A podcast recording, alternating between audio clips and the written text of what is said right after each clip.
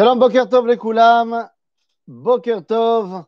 Alors voilà, j'espère que ce matin, ça va marcher. On a eu un petit problème.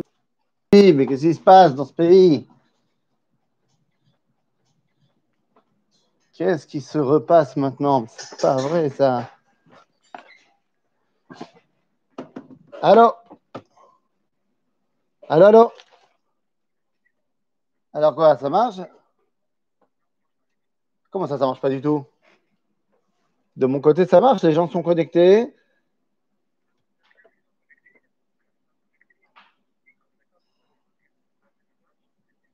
Ça, c'est, ça, ça, on s'en fiche. Attends, là, là, on me répond, ça marche.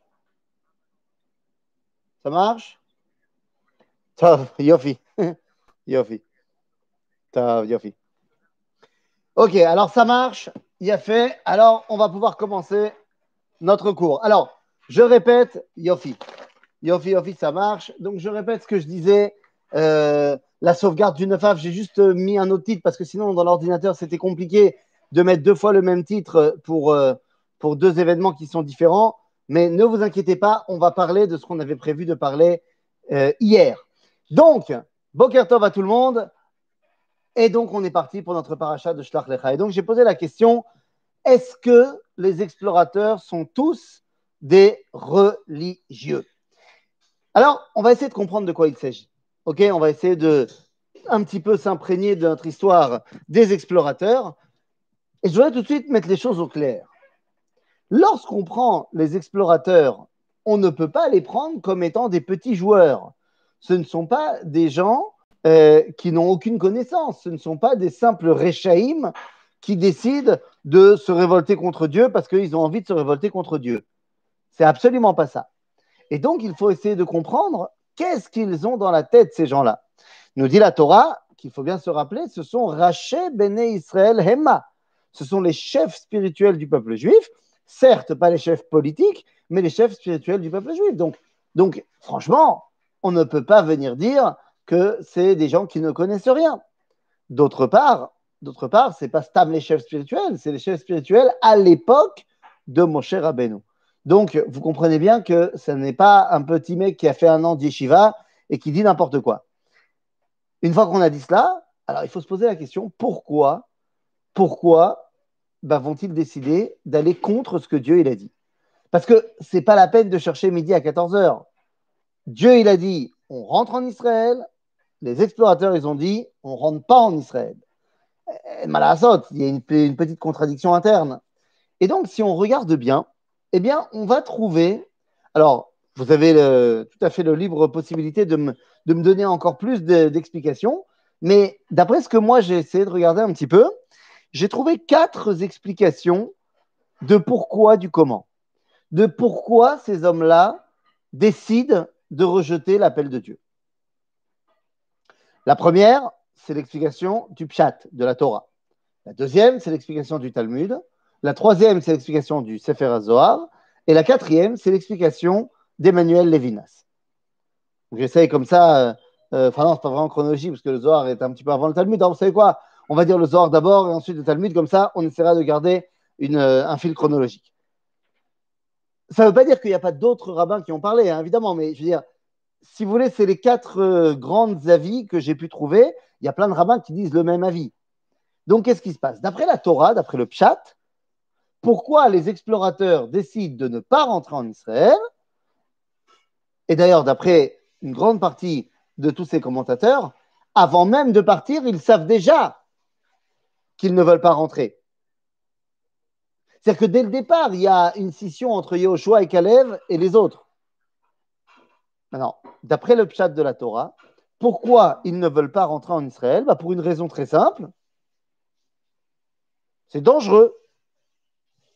C'est dangereux. C'est ce qu'ils vendent au peuple juif. Ils disent on est venu là-bas, on a vu, ils ont des villes avec des forteresses incroyables, ils ont des géants, euh, on va se faire tuer. Ça ne marchera pas. Donc ça, c'est la première euh, façon de voir les choses. C'est dangereux. La deuxième euh, raison, qu'on va amener donc par le Sefer HaZohar, c'est qu'il nous dit que Séraché Béné Israël savait que lorsqu'il rentrerait en Israël, il ne serait plus les rachets béné Israël, ils seraient remplacés dans leur rôle par d'autres rabbins qui sont peut-être plus propices à la terre d'Israël, qui seront moins grands qu'eux, mais peut-être plus adaptés, enfin pas peut-être, plus adaptés à la terre d'Israël. Et donc, ils ne veulent pas être remplacés. Maintenant, ils ne veulent pas être remplacés. On peut tout de suite voir ici deux options. Soit tu le vois du côté purement négatif, genre euh, je tiens à, mon poste de politicien, je suis accroché à ma chaise euh, avec de la ou de manière idéaliste. Ils voient que les gens qui vont les remplacer sont beaucoup moins grands spirituellement que eux, se disent mais attends, mais alors pourquoi est-ce que euh, pourquoi est-ce qu'on va se faire remplacer? C'est le peuple juif qui va en pâtir. La troisième donc explication, celle du Talmud, nous dit ils ont dit hu mimenu. C'est un des versets qu'on va trouver donc dans la Torah. Ça veut dire quoi hu mimenu? Eh bien, nos explorateurs ont dit Israël est trop fort, ou du moins Eretz Kenan est trop fort pour lui. Alors, ça ne peut pas être euh, eux, ils sont trop forts. Bon, d'abord parce que grammaticalement ça ne marche pas, et puis aussi parce que un, bah, ça reprend le premier argument. Et en vrai, en vrai, c'est sûr que tu peux faire peur à une population. Mais quand tu réfléchis deux secondes, même quand tu réfléchis deux secondes, et c'est vrai que les masses ont du mal à réfléchir. Les individus qui forment les masses peuvent réfléchir. Bah, quand tu réfléchis deux secondes, tu te dis, attends, Dieu, il a battu, et sans difficulté aucune, il a battu Pharaon d'Égypte. Pharaon d'Égypte. Pharaon d'Égypte, c'est genre les États-Unis d'aujourd'hui. Et il va avoir du mal contre les, les 31 petits rois de Canaan. Encore une fois, 31 rois entre Dimona et Kirachmona. Ça montre bien, bah, c'est des mers, quoi. C'est des mers de, petites villes. T'imagines bien que leur armée, elle n'est pas folie, folie. Donc, si Dieu il a réussi à se débarrasser euh, de Pharaon, il n'a aucun problème de se débarrasser d'eux. Non, il semblerait que ce n'est pas ça qui les dérange. Ce qui les dérange, c'est hu mimenu, à savoir, quand on va rentrer en Israël, la Artsiout va devenir de plus en plus puissante. Le côté matériel va nous submerger. Eh bien oui, parce que nous savons très bien que rentrer en Israël, ça signifie plusieurs choses. Ça signifie qu'on n'a plus de nuée protectrice. Ça signifie qu'on n'a plus la manne. Ça signifie qu'on n'a plus Moshe. Depuis la semaine dernière, Eldad ou nous ont dit que Moshe ne rentrera pas en Israël. Ça signifie qu'il va donc falloir aller travailler la terre, qu'il va donc falloir sortir du Beth Midrash et être imprégné de la vie euh, au quotidien. On n'y arrivera pas. On va complètement abandonner la Torah si on n'est plus au Beth Midrash. Donc, vaut mieux rester dans le désert. Euh, au moins, on est sûr de garder une spiritualité énorme. OK? La déjudaïsation amenée par euh, l'arrivée en Israël. C'est la troisième explication. Et la quatrième explication, donc que j'ai pu trouver chez Emmanuel Lévinas, euh, c'est le premier que j'ai vu qui a écrit ça, il dit dans quatre lectures talmudiques qu'en fait ce qui dérangeait les, les Meraglim, c'était un problème moral, disant on ne mérite pas de venir ici, il y a déjà ici des Cananéens. On ne veut pas prendre la place des Palestiniens, euh, des Cananéens. Lapsus euh, absolument volontaire. C'est il y a déjà des gens ici. On ne peut pas euh, venir et, être une armée d'occupation et, voilà, on va devenir un état d'apartheid ou alors on va commettre des crimes contre l'humanité, machin. Non. Donc nous avons ici quatre avis. Si quelqu'un euh, qui m'écoute connaît une autre raison, Fadal, vous pouvez euh, m'en faire part avec plaisir. Maintenant qu'on a mis en place ces quatre raisons, je voudrais, avant de continuer, rappeler une chose. Une svara, une réflexion, peut être la meilleure du monde, mais elle ne peut pas contredire des psukim clairs et évidents. Elle ne peut pas non plus contredire des mitzvot. Pas shoot.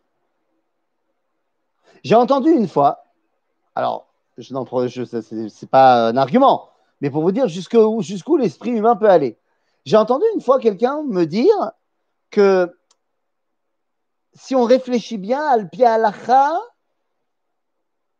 il faut, attention, tenez-vous bien, avoir des relations interdites. Quand il m'a dit ça, j'ai dit, euh,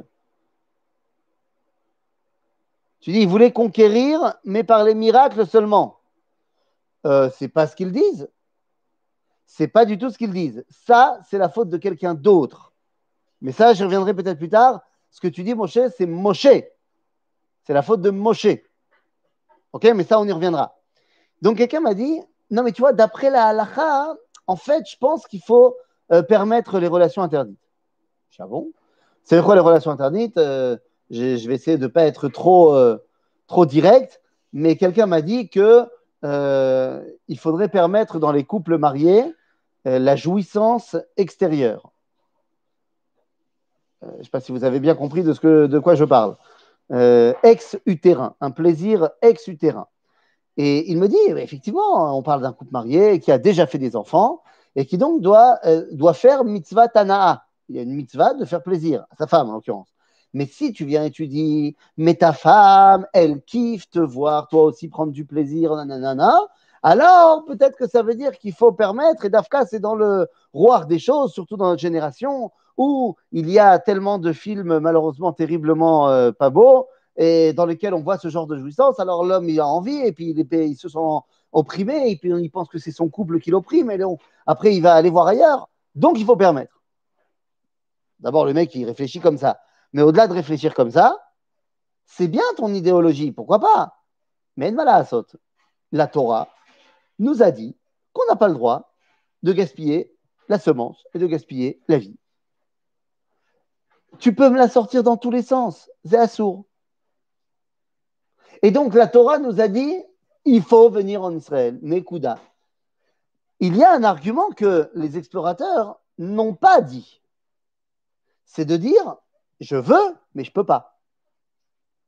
C'est-à-dire, je veux vraiment venir, mais, mais je ne peux pas.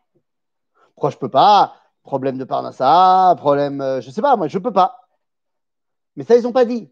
Parce qu'ils savent très bien, les explorateurs, que celui qui ne peut pas, ben, on ne peut pas lui en tenir rigueur, mais Dieu, il n'est pas dupe. Il sait si tu peux vraiment ou si tu ne peux pas. Donc, qu'est-ce qui se passe ici? Comment se fait-il qu'ils ont ces avis-là alors que la Torah est clairement opposée à cela Eh bien, tout simplement, nous dit le Gaon de Vilna et son élève Rabbi Israël Mishklov dans son livre Kolator que le Yetzerara des explorateurs est un Yetzerara qui particulièrement touche les Talmidei Chachamim. Pourquoi? Eh bien parce que le Talmid Chacham, et attention, tenez-vous bien parce que ça c'est assez révolutionnaire ce que nous dit euh, le Kolator, parce que le Talmid Chacham Bagalut ou Klal Israël ou Kol Israël, il n'y a pas marqué là-bas, Klal, a Kol Israël. Et qu'est-ce que ça veut dire? Ben, Je vais vous demander à vous, et à moi, qui avons grandi en Khutzala le rabbin de la communauté, c'est la communauté. Il y a un, un qui est donné au rabbin, c'est lui le, patron.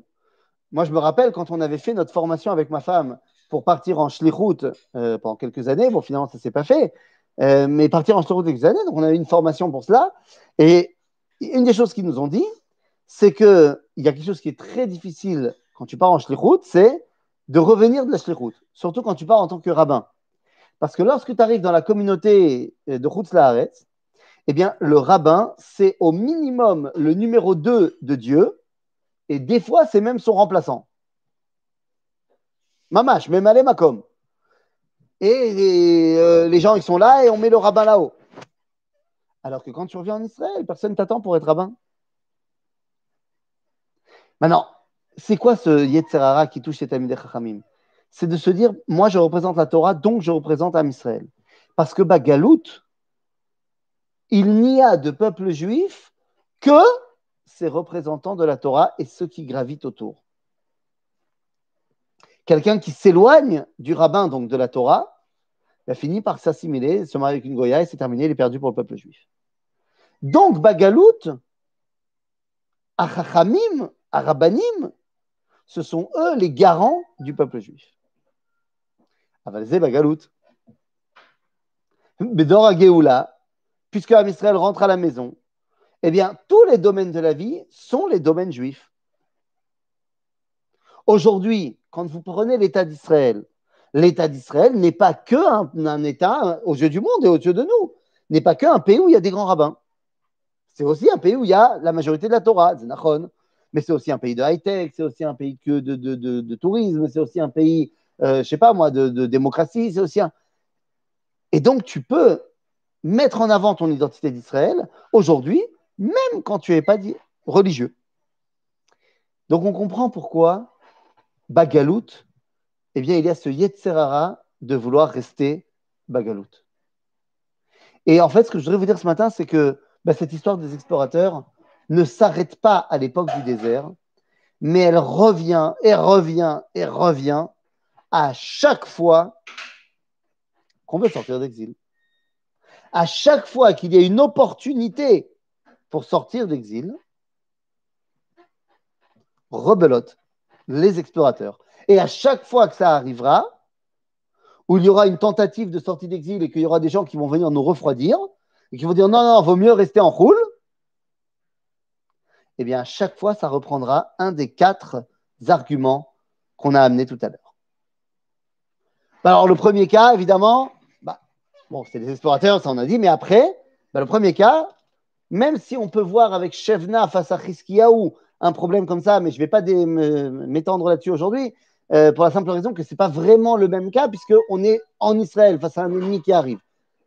Mais le premier cas de sortie d'exil, d'opportunité de, rentrer en Israël, eh bien, c'est avec Shiva Tzion. Shiva Tzion, on a reçu la permission de Koresh, roi de Perse, en moins 538. Il y a eu la déclaration Cyrus, donc on est 70 ans après la destruction du premier Beth il nous donne la permission de revenir. Y a fait Non seulement les nous donnent la permission de revenir, mais en plus, on a des prophètes qui nous disent Kohamar Hashem, il faut revenir. Par exemple, Chagai, Zecharia, Malachi. Et on a même un descendant de la lignée de David, un descendant de, David Ameler, Zrubavel Ben Shaltiel, pour être notre dirigeant. Donc ça semble vraiment euh, une autoroute pour rentrer en Israël.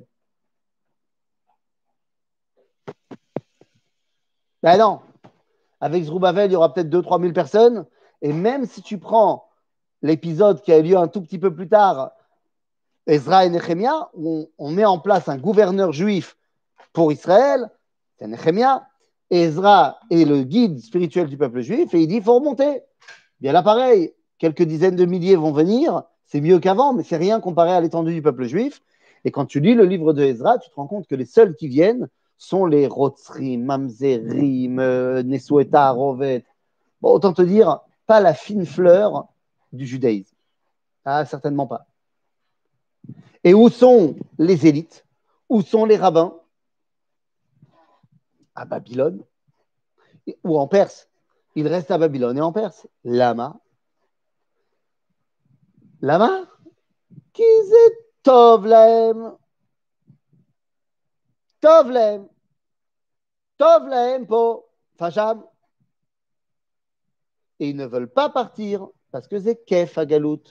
Ça, ça rentre dans euh, l'argument du Talmud qui dit on ne veut pas rentrer en Israël. Mais c'est vrai que là-bas, j'ai donné un argument qui était idéal. Je n'ai pas encore mis le truc parce que je ne voulais pas porter atteinte euh, à la Gdusha de cette sadikim, euh, des explorateurs. Mais bon, il y a une autre raison que je n'ai pas amenée, mais qui malheureusement c'est vrai aussi. J'ai pas envie parce que j'ai mon confort. J'ai mon confort en Rouslaret. Eh bien, c'est exactement ce qui se passe avec Shiva Tzion. Les Juifs décident de rester à Babylone. Lama, Keflem. Pachout. Pachout, Keflem. Et on en connaît tous. On en connaît tous des gens qui sont comme ça, qui pourraient très bien venir en Israël. Aval Tov Sham. Après, bah, l'histoire avance. Ceux qui vont rester à Babylone vont rester à Babylone. Finalement, il y a l'époque du deuxième temple. Et il va avoir un nouveau sursaut pour l'Alia. C'est une fois qu'on se débarrasse du joug extérieur à nous, même si les Perses nous ont permis de venir, c'était quand même les Perses les patrons. Et lorsque les Grecs vont conquérir l'Empire perse, eh bien, ça deviendra les Grecs. Et vous savez ce qui se passe. À un moment donné, il y a la révolte des Maccabim de Hanouka. Et à ce moment-là, une fois qu'on reprend le contrôle officiel d'Israël, eh il y a un engouement pour l'Alia, évidemment. Ça y est, les Juifs sont au pouvoir en Eretz Israël. Et donc là aussi, il y a une vague d'Alia qui va vouloir venir. Et je te rassure, il y a une vague également de une vague euh, euh, d'anti-alia qui se met en place. Mais attention, cette vague d'anti-alia qui se met en place, qui se, met en place, hop là. Vous inquiétez pas, c'est pas, ça bug pas, c'est juste que, c'est juste que pour des raisons techniques, je ne pouvais pas vous montrer ce qu'il y avait derrière moi pendant deux petites secondes. Quoi qu'il en soit, qu'est-ce qui se passe à ce moment-là? Hein, et la sortie d'Égypte selon Rachid. Ah bah oui, évidemment, la sortie d'Égypte, il y en a plein qui ne veulent pas. C'est-à-dire que ceux qui sortent, c'est la minorité du peuple. Tu as raison. Là, bah, c'est les, tu veux, la sortie d'Égypte, tu as raison de, préciser ça. Avant même l'histoire des explorateurs, quand il s'agit de sortir d'Égypte, ben, en a plein qui ne veulent pas parce qu'ils sont bien en Égypte. Naron. Naron, tu as totalement raison. C'est-à-dire qu'il faut comprendre que les explorateurs, quand ils étaient en Égypte, ils étaient de ceux qui ont dit non, on sort. C'est après. Parce que ceux qui sont restés en Égypte, ils étaient bien en Égypte. C'était le fameux je suis bien en Égypte. Alors que les explorateurs, c'est je suis bien dans le désert, mais pas pour des raisons matérielles, plus pour des raisons spirituelles. OK? C'est plus un idéal euh, en exil. Bekitsour, à l'époque donc du deuxième temple, hein, on a à présent le même problème quand à la montée au Harabaït. Nous sommes un État souverain et certains rabbins interdisent.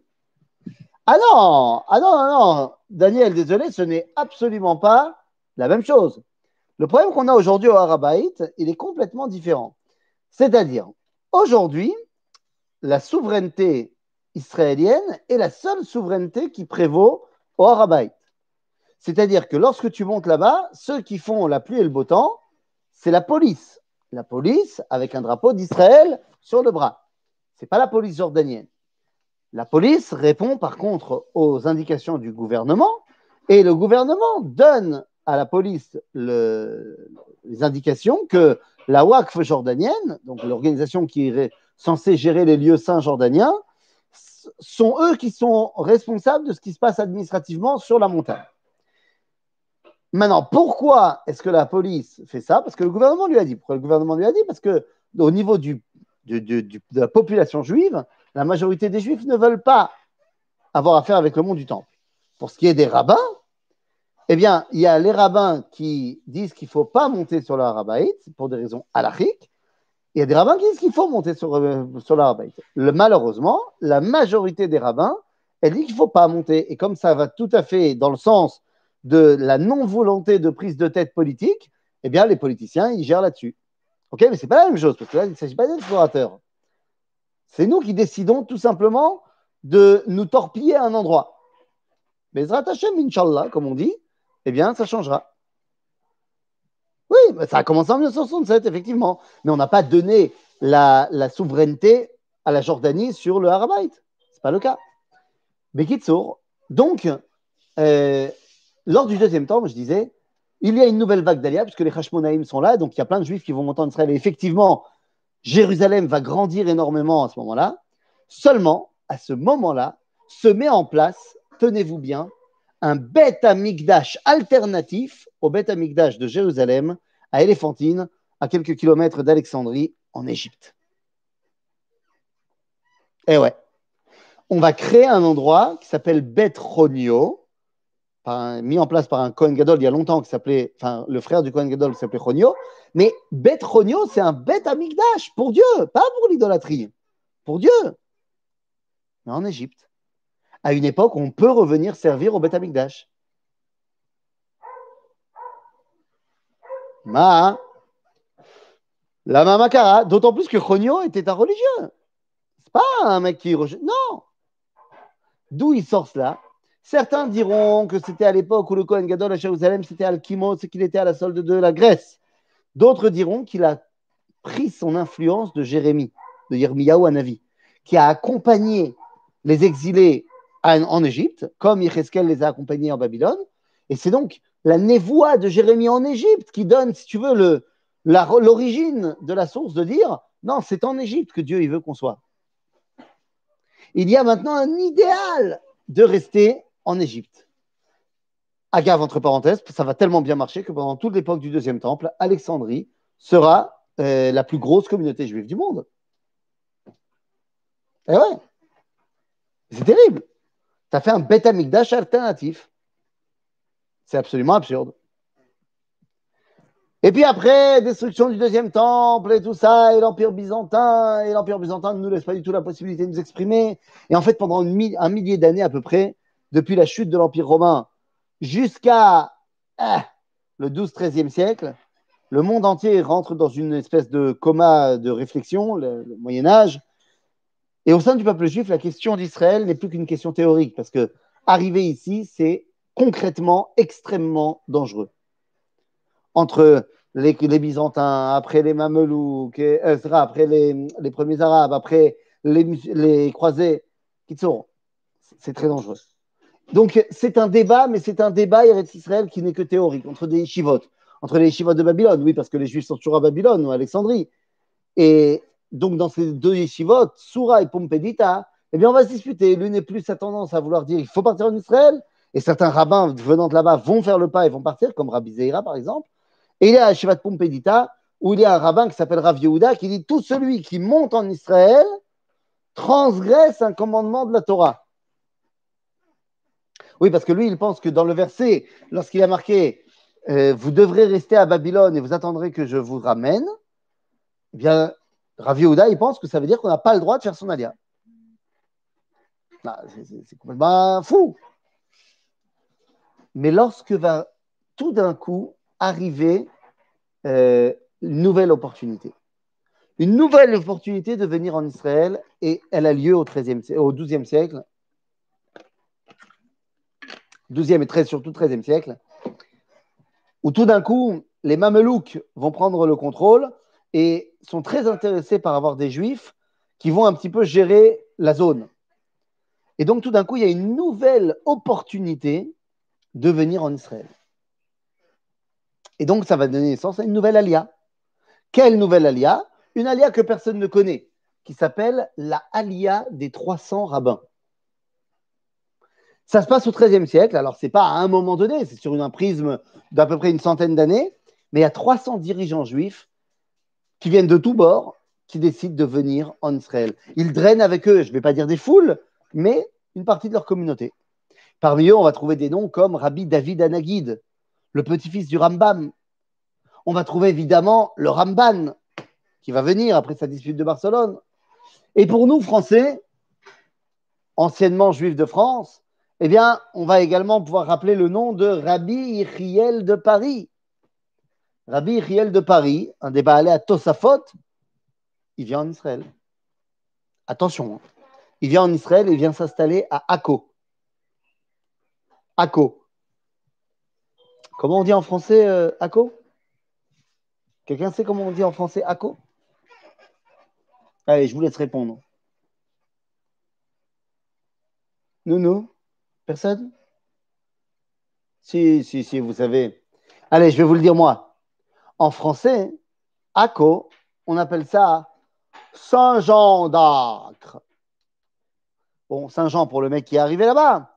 Voilà, voilà, voilà. Bah oui, bah oui, je savais bien que vous allez le dire. Bien sûr. Le seul problème, c'est quoi?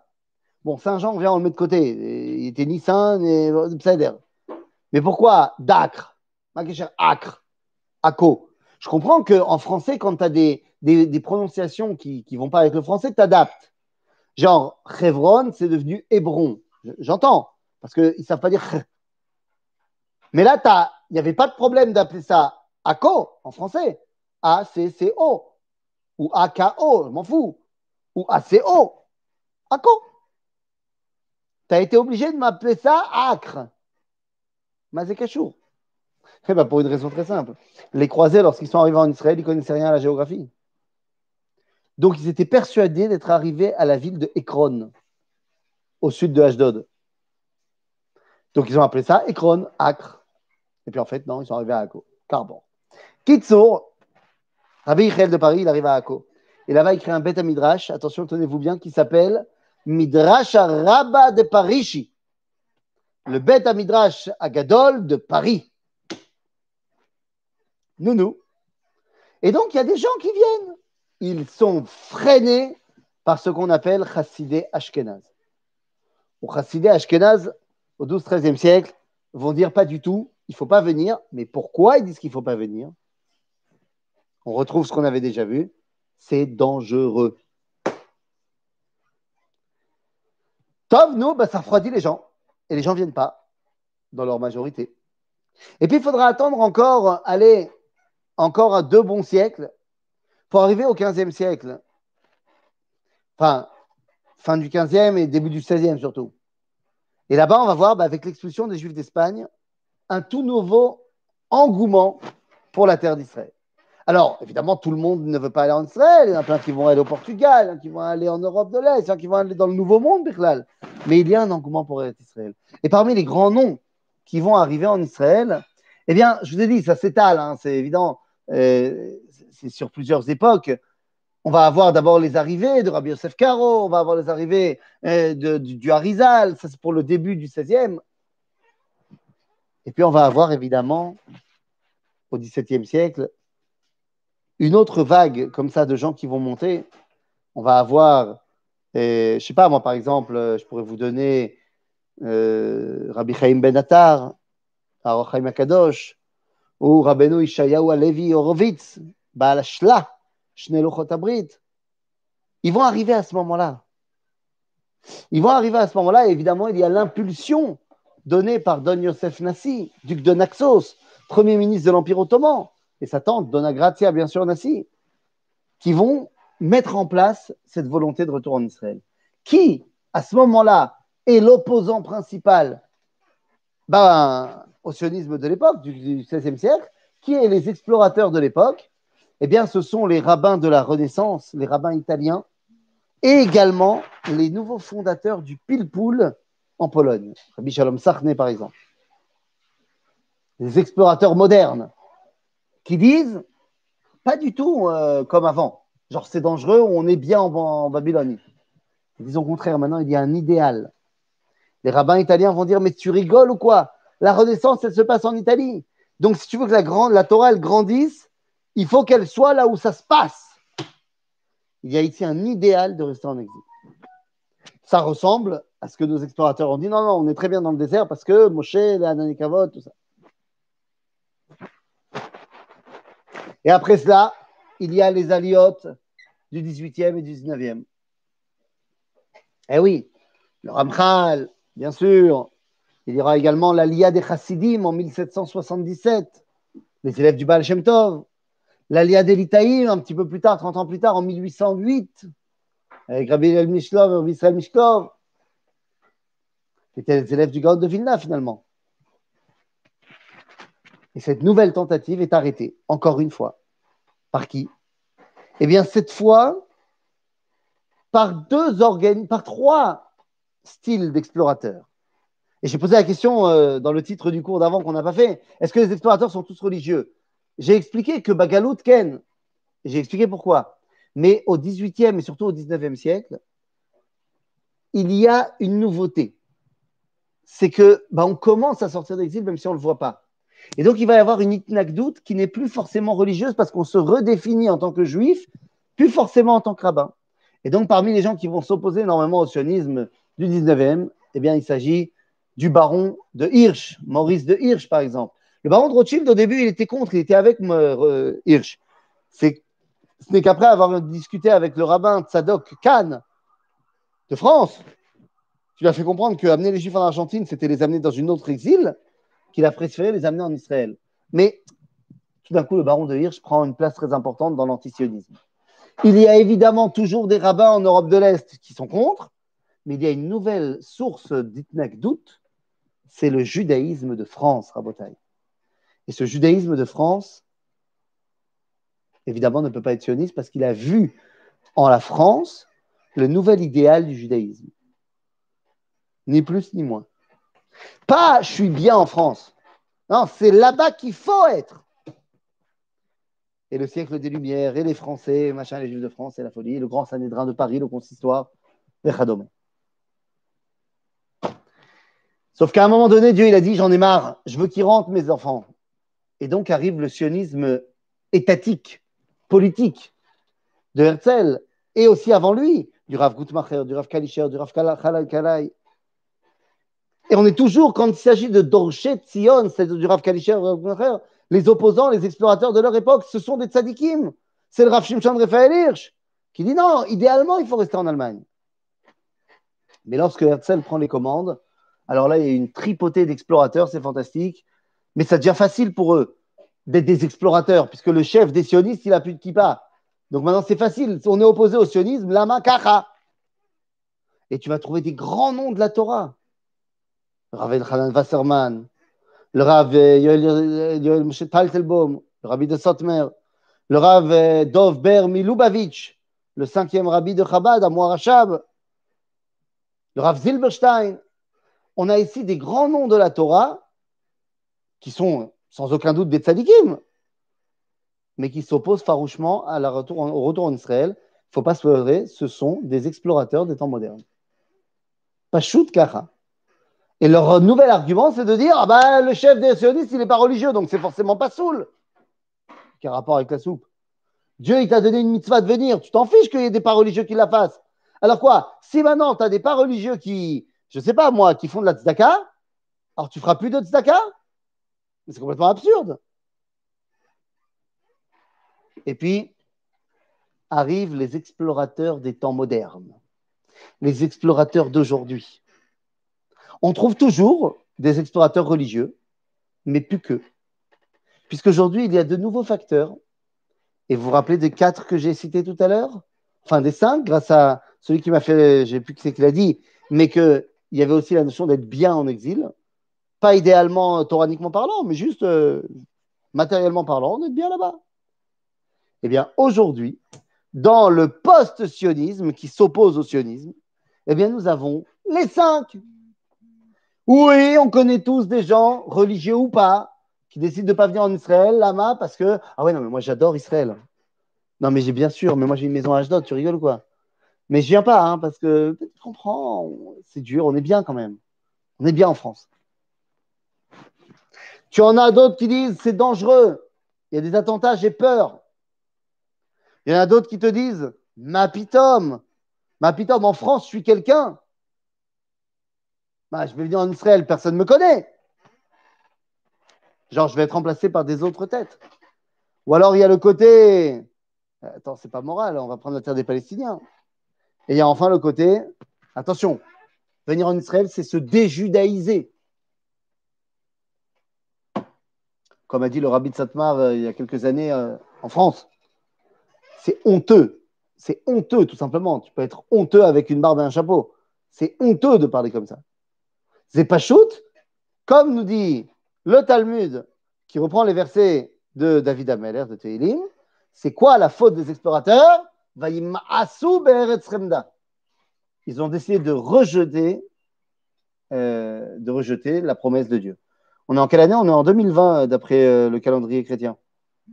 Ou en 5780 de chez nous. Bekitsour, mais je pense que tu ne fais pas référence à cela.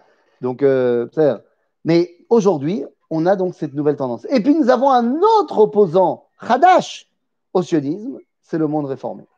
Le monde réformé, évidemment, particulièrement aux États-Unis, ne se voit pas, il ne se représente pas en Israël. Donc, il est opposé à cela. Alors, quelle est la tchouva Puisque dans toutes les générations, on voit que ben, il y a eu des explorateurs qui étaient pendant l'exil que des religieux, et une fois que le processus de sortie de l'exil est mis en place, eh bien tout d'un coup, on a des explorateurs pas religieux. Qu'est-ce qu'on leur répond? Mais il y a deux réponses. Il y a la réponse de Kalev et il y a la réponse du peuple juif. Kalev, il dit, il va se scinder du reste des explorateurs et il va aller à Hebron. Lama? Oui, oui, évidemment, Maurice, tu as raison, bien sûr. Bien sûr, je ne vais pas Non, je ne fais pas de procès ce matin. C'est avant Shabbat. Je n'ai pas les nerfs de faire un procès à tous ces gens qui crachent dans la soupe. Ah oui, non, mais ça c'est évident. Tous ces rabbins qui ont été sauvés par euh, l'agence juive, par le sionisme, quand on les a mis dans la train de Kastner et qui sont arrivés en Israël, là sont partis aux États-Unis et qui maintenant sont trucs. Mais ça, mais ça j'ai envie de te dire, je ne suis pas un psychologue, tu vois, mais Freud, il nous a bien expliqué cela, que on haït celui qui nous fait une tova. C'est-à-dire, parce qu'on lui est redevable. Et c'est très très dur de ressentir qu'on est redevable à quelqu'un. C'est dur. Vous savez, quand tu n'es pas vraiment redevable, genre c'est Ritsoni, c'est cal. C'est cal de dire merci à quelqu'un qui t'a euh, tenu la porte. Ah, merci, merci, merci. Mais moi, je vous parle euh, personnellement. Je peux dire merci au monde entier, facilement. Mais dire merci à ta femme qui t'a fait quelque chose, ça, c'est caché. Ça, c'est caché. Parce que tu sens que BMet a l'influx sur ta vie. Et quelque part, intrinsèquement parlant, à l'intérieur, tu te dis Ah, elle a pris le contrôle. Maintenant, même si elle est mal à la saute, elle a pris le contrôle. Et c'est comme ça. Mais toi, tu as pris le contrôle de sa vie aussi. Parce que maintenant, quoi que tu vas faire, ça va influencer sur sa vie également. C'est très dur dans les couples de se dire merci. Parce que, un, tu penses que bah, c'est normal. Donc, tu n'as pas de raison que je dise merci. Et deux, parce que BMF, en vrai, tu te rends compte qu'elle elle a une influence totale sur ta vie, qu'elle soit positive ou positive. Et donc, c'est dur pour toi d'admettre. Et la position de Lévinas, pourquoi n'est pas la Mais si, j'ai dit Mais bien sûr Il y a environ 55 ans, le rabbin de l'Union libérale a fait son alliage, les libéraux français étaient sionistes. Alors, je répète, je vais répondre à, la question libérale avant la question Lévinas. C'est pour ça que j'ai précisé particulièrement le monde réformé américain. OK? J'ai précisé ça. Effectivement, le monde libéral en France, il avait moins de problèmes avec le sionisme. Effectivement. Mais le monde libéral en France, il n'existe pratiquement pas. Même s'il a une renaissance aujourd'hui qu'il faut combattre, euh, combattre euh, gentiment et, respectueusement, mais, mais, à l'époque, le monde libéral en France, il ne représentait pas grand-chose. C'est pour ça que j'ai précisé aux États-Unis. Maintenant, pour ce qui est de Lévinas, j'ai dit, bien sûr, la, position de Lévinas, c'est la position du post-sionisme moderne, du bon gaucho de base, qui dit on ne peut pas prendre la terre des Palestiniens, ça ne se fait pas. Alors, quelle est la réponse de Lévinas? Eh La réponse de Lévinas, c'est qu'on n'est pas là pour prendre un lopin de terre. C'est-à-dire qu'on n'est pas là pour dégager le Palestinien et se mettre à sa place. Parce qu'à la limite, ça pourrait ne pas être justifié. Lévinas nous dit on est là parce que Dieu nous a dit d'être là. Et on est là donc pour créer ici une société qui va rattacher le ciel et la terre. Mala Asot, que toi tu as pris ma place. J'étais là avant toi. Certes, tu es venu, tu as kiffé. C'est pas de ta faute que je reviens. Mais je reviens pour créer quelque chose de tellement plus grand que ce que toi tu proposes. Et Mala Asot. Maintenant, tu veux participer, tu peux rester au sein de la terre d'Israël en tant que minorité nationale et accepter l'autorité d'Israël.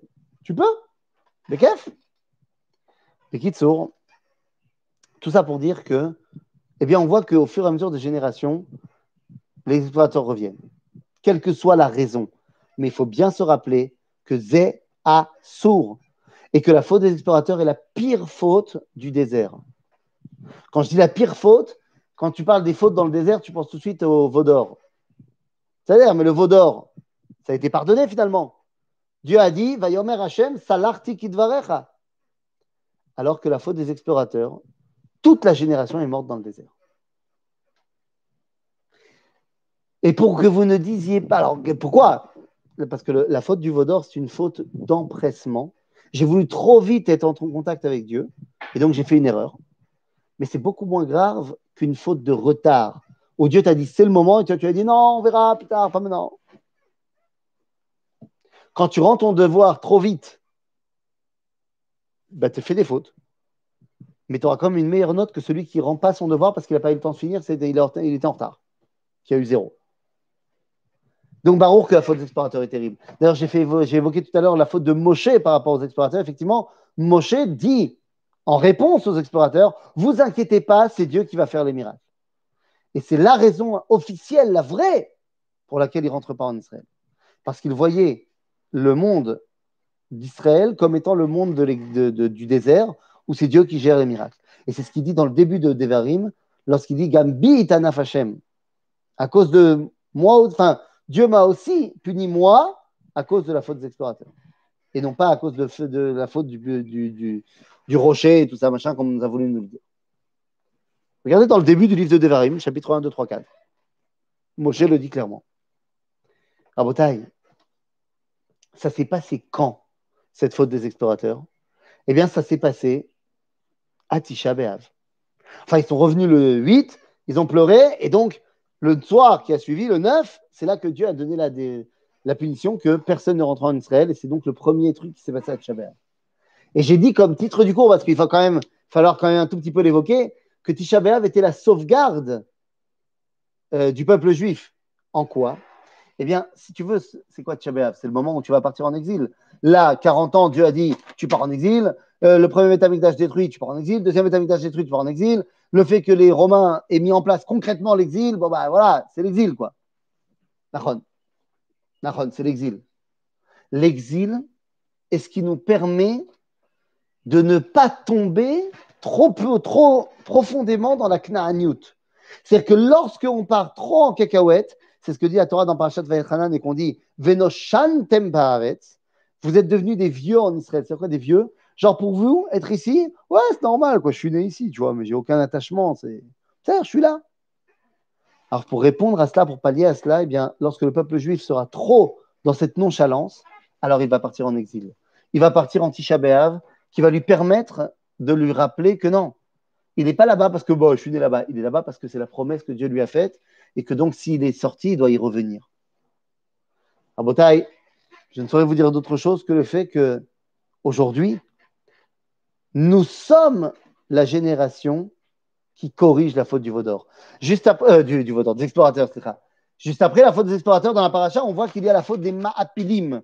C'est-à-dire le lendemain, il y a un groupe de juifs qui est devant Moshe qui disent Bon, on a compris notre erreur, euh, on y va, c'est bon, on, y va.